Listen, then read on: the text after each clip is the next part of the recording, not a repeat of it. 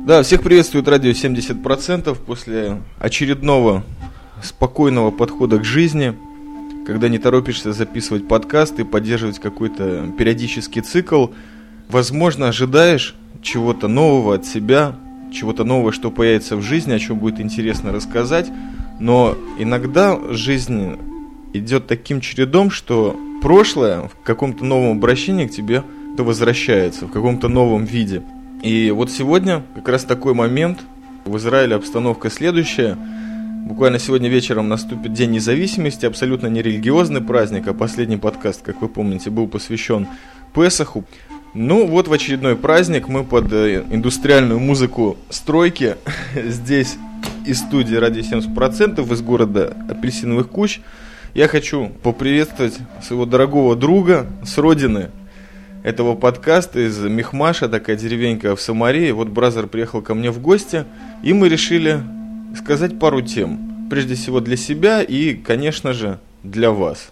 Будем говорить о серьезном оружии сегодня и вообще о духовных темах. Хаймович, прежде всего, ты в этом городе ни разу не был, в принципе, да, до этого. Вот мы вчера погуляли в этот день траура, который вчера вечером был. Было достаточно тихо, траура мы не ощущали.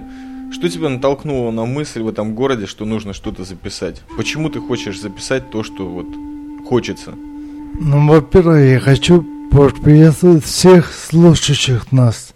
Отвечая на вопрос, почему я хочу это сделать, дело в том, что несколько лет тому назад я говорил на тему Каббалы, и сейчас мои мировоззрения, мои взгляды немножко изменились, я могу сказать, полностью изменились.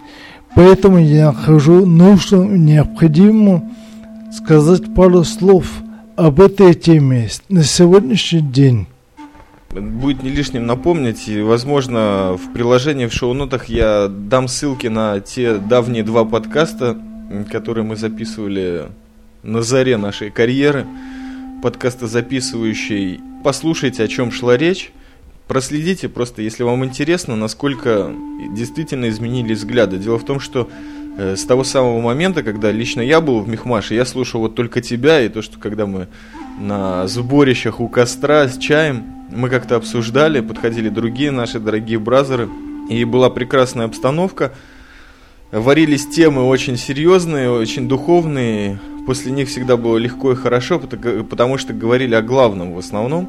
Вот скажи мне, почему ты видишь это вот в проекции времени как изменение своих взглядов? Ведь по идее ничего не изменилось, ты продолжал учить то же самое, что начал учить.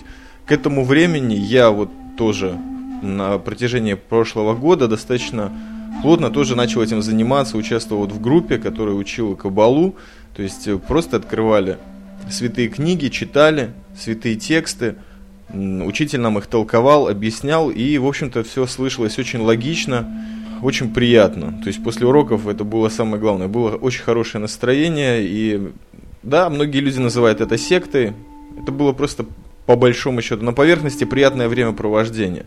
Но, что важно в Каббале, что просто участвуя в этих уроках, все, что у тебя в жизни происходит, ты переосмысляешь по-новому и как-то даже истинно и правильно. Вот скажи мне, если ты истину начал уже учить, не приближаться, то что изменилось, истина или твой взгляд на вещи? Конечно, мой взгляд на эти вещи. Я могу сказать, что примерно год тому назад я задал себе такой вопрос: зачем мне выдумывать велосипед заново? Если это Каббала, то наверняка есть люди, которым эти уже занимались. Я начал искать первоисточники, и оказалось, что первоисточников достаточно. Одним словом, это называется широкомасштабным словом, называется Хасидут. В этом Хасидуте, считается так, новоположником, и называют Бачимтова, Астратани, там же Равкук, там же Рабинахман. Это Бреславское направление. В принципе, и Хабат там тоже. То есть, в принципе, есть такое понятие Хасидут. И он занимается тем, что называется Каббала.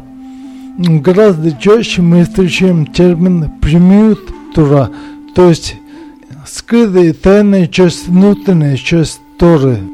Я и раньше немножко говорил, что в принципе, если нам задают вопрос, а что такое Йедут, в чем его иудаизм, в чем это его заключается квинтэссенция, так, я думаю, на мой взгляд, ответ будет таков. Это желание и возможность измениться. Так желание и возможность измениться возникает только тогда, когда человек понимает, что дальше так жить нельзя. И тогда у него возникает второй вопрос. А как это сделать? Как себя изменить? И тут нам на подмогу приходит очень сильное оружие, выше и сильнее которого на сегодняшний день в нашем распоряжении нету. Этим оружием является Каббала. Это очень сильное оружие. Ты говоришь о сильном оружии, это звучит очень емко. Люди могут подписаться под эту тему. Вот серьезное оружие, не надо кидаться камнями, не нужно учиться стрелять, просто нужно читать и осознавать. Это достаточно естественный процесс для человека познания. Но мы говорим и выкладываем эти наши записи на определенном ресурсе с очень конкретной аудиторией. Скажи мне, зачем человеку, допустим, шестнадцать, восемнадцать, девятнадцать, двадцать, тридцать лет, русскоязычному, не имеющему отношения к иудаизму, заняться каббалой? Ведь этим с внешнего вида люди, евреи, да, религиозные, как-то, во-первых, по-особенному выглядят. Капоры, халаты, черные шляпки, большие бороды, вообще взгляд какой-то то ли суровый, то ли направленный внутрь.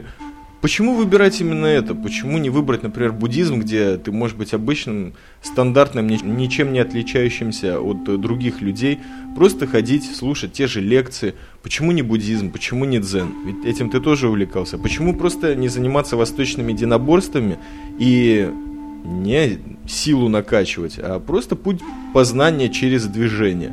Почему именно Каббала?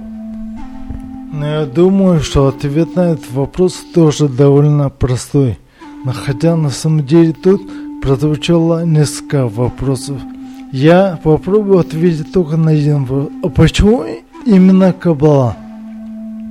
Так вот, считается, что истина, она как огромное зеркало, разбитое на много-много мельчайших кусков. И у каждого народа есть такой осколок. В буддизме есть осколок тоже. В Европе тоже есть осколок. Художников, фотографов, много чего. У них тоже есть осколок. Задача все воедино собрать.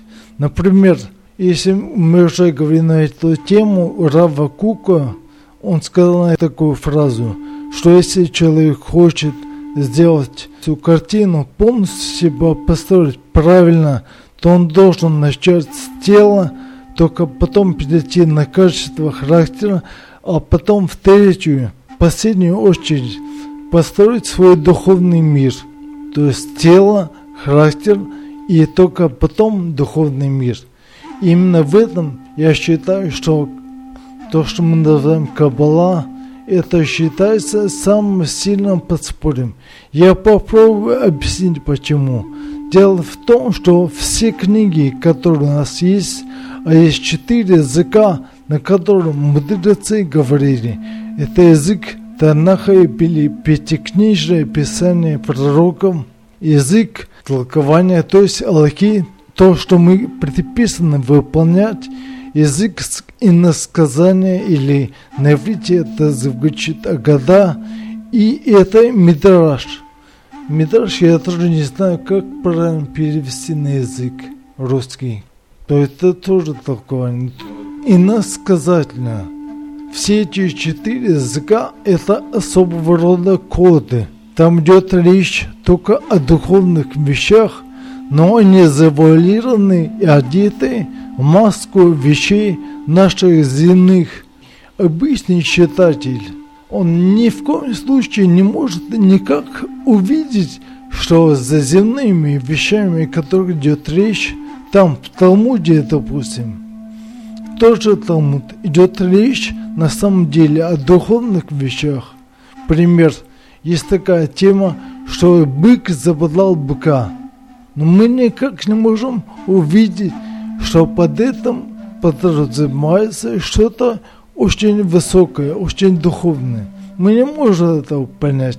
А вот в Кабале говорится открытым языком, о чем идет речь. Именно поэтому считается, что, читая книжки по Кабале, человек может ощутить на себе очень сильное влияние. И вторая вещь, что человек открывает, читая книги людей, которые уже постигли ранее духовные вещи, и пытаются из этого взгляда нам объяснить, как жить правильно в этом мире, то тем самым мы как бы свою личность, личность написавшего этой книги, мы их проплюсовываем. И таким образом нам подмогу выступает личность человека, написавшего эти книги. И при этом время написания не имеет никакого значения. Другое дело, что Бааль Сулам или Рав Ашлаг – это последний человек, который написал книжки по Кабале. Это самое близкое к нашему поколению, и поэтому он говорит языком, которым более-менее можем понять, которым мы сегодня общаемся. Поэтому считается, что Бааль Сулам или Рав Ашлаг нам более-менее доступны. Почему я говорю более-менее? Потому что его книги тоже очень легко понять. Это тоже тяжелый труд. А вообще сказано, что весь смысл в чем? В том, что читая и понимая, интеллигентному человеку понять не проблема. То есть, понимая головой, проблема – это перевести на уровень тела, на уровень действий. Вот тут и наша загвоздка. То есть, то, что мы поняли, нужно переварить и обратить в действие. Вот и все. Это один из тех важных выводов, что когда ты идешь по пути, и когда ты это говоришь не только для себя, чтобы, знаешь, проговорить вслух, в очередной раз на зеркале написать эти слова, чтобы яснее их увидеть. Нет, ты пытаешься это объяснить еще и дальше, то есть другим людям. Просто то, что ты знаешь, знание в тебе сохраняется тем, и открываются более широкие горизонты, когда это знание ты можешь передать, именно можешь. Ну вот это то, чем мы занимаемся. Вот меня интересует такой вопрос с точки зрения ответственности. То есть, по идее, ни один путь тебя не обязывает четко и жестко следовать ему. Человек, который занимается, допустим, тайчи, ему примерно так объясняется простым языком, что принцип тайчи, если ты хочешь сделать что-то хорошо, ты должен делать это медленно, для начала. То есть, идет какой-то процесс и проекция на годы, то есть, какого-то уровня боевого, сопряженного с духовным, ты можешь достигнуть через десять лет, двенадцать лет, но непрерывных тренировок. Это вот мне один бразер из полка объяснял, что у него любой момент есть, он там ждет, когда я за чаем пошел. Он начинает тренировать тайчи, да, то есть он говорит, ни, ни в коем случае каждый день нужно тренировать, нужно делать, потому что если один день ты не потренировался, то есть тебя отбросило как будто на несколько недель назад. Но никто тебя жестоко не заставляет следовать, вот делать это дело. Ты делаешь это чисто для себя. Вопрос. Если ты встаешь на путь изучения Кабалы, есть ли путь назад? Допустим, тебе это не понравилось. Или тебя это не зацепило. Есть ли какая-то ответственность, которую ты вот... Ты встаешь на этот путь изучения, и нет дороги назад. С какой ответственностью сопряжен путь изучения через Кабалу? Дело в том, что ответственность на самом деле огромная. Потому что ответственность перед собой. На самом деле мы не ощущаем, что мы это как Ванька Встанька, сделанный из двух половинок. Так вот, первая половинка – это наше физическое тело, мы его ощущаем, можем с ним работать, а то, что его движет, то, что является главной силой, то, что мы называем душа. По-русски есть разделение душа и дух. Мы об этом не будем говорить, но кратко говоря, душа – это то, что ответственна за физиологию, и она находится в печени, а дух – это то, что находится в головном мозге. Но это грубо говоря, потому что дух на самом деле не имеет своего места. Он может быть во всем, во всем теле. Еще такой момент. то, что я говорю об ответственности, говорится, что каждый человек должен восполнить те пробелы, которые у него есть. Допустим, человек не знает законов.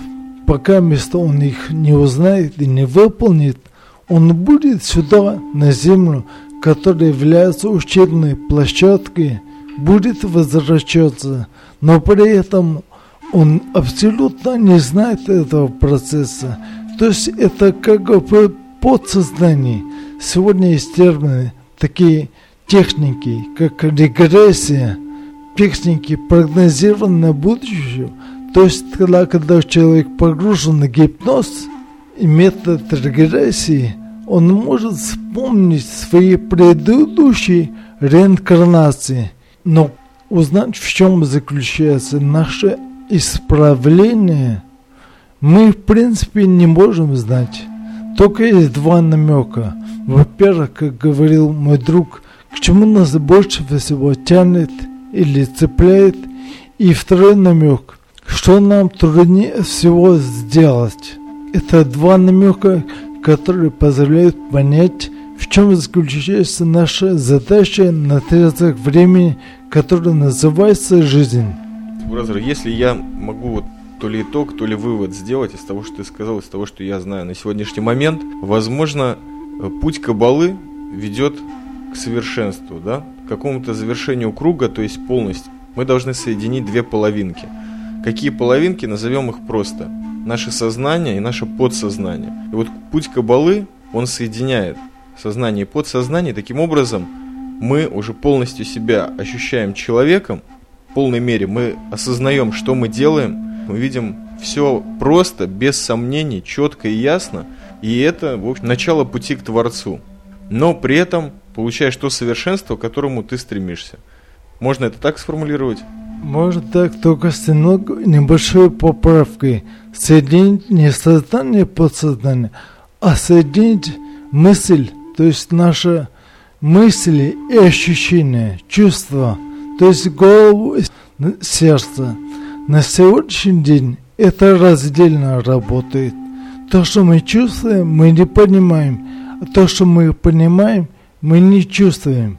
Может быть, я хотел только подчеркнуть такой момент, что правильная дорога, изначально правильная, это изучение закона, только в последнюю очередь изучение каббалы.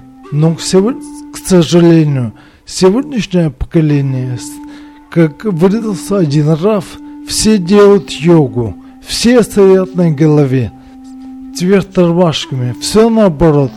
Поэтому, наверное, может быть, поэтому так много сегодняшней молодежи привлекается к термину каббала.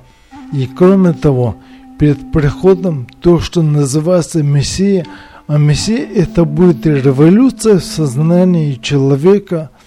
Так вот, перед приходом говорится, что откроются многие, многие, многие тайны. И люди потянутся к тайнам, то, что называется Тора. Я вынужден тут вернуться. Дело в том, что я так считаю, что одна из проблем, это еще Рав Кук тоже так сказал, что одна из самых главных проблем, которые мешают человеку на сегодняшний день, это то, что наши термины полностью исковерканы. Пример. Например, Тора. Тора это переводится как учение. На самом деле это не так. Тора от слова «свет», «ор» и «ура» – это направление, адраха, как человеку надо себя вести правильно. А ведь сам человек не может правильный путь выбрать. Почему? Потому что мы привыкли годами жить сердцем, а наши чувства, дело в том, что они могут нас легко обмануть. Потому что мы впитали с детства неправильные вещи, например, обиду, жалость к себе, многие-многие вещи. Допустим, память исковерканная. Все это то, что нужно исправить, да? Это нужно исправить, соединить с, с мыслями. То есть мысленно мы себя можем очень легко проверить, очень легко понять.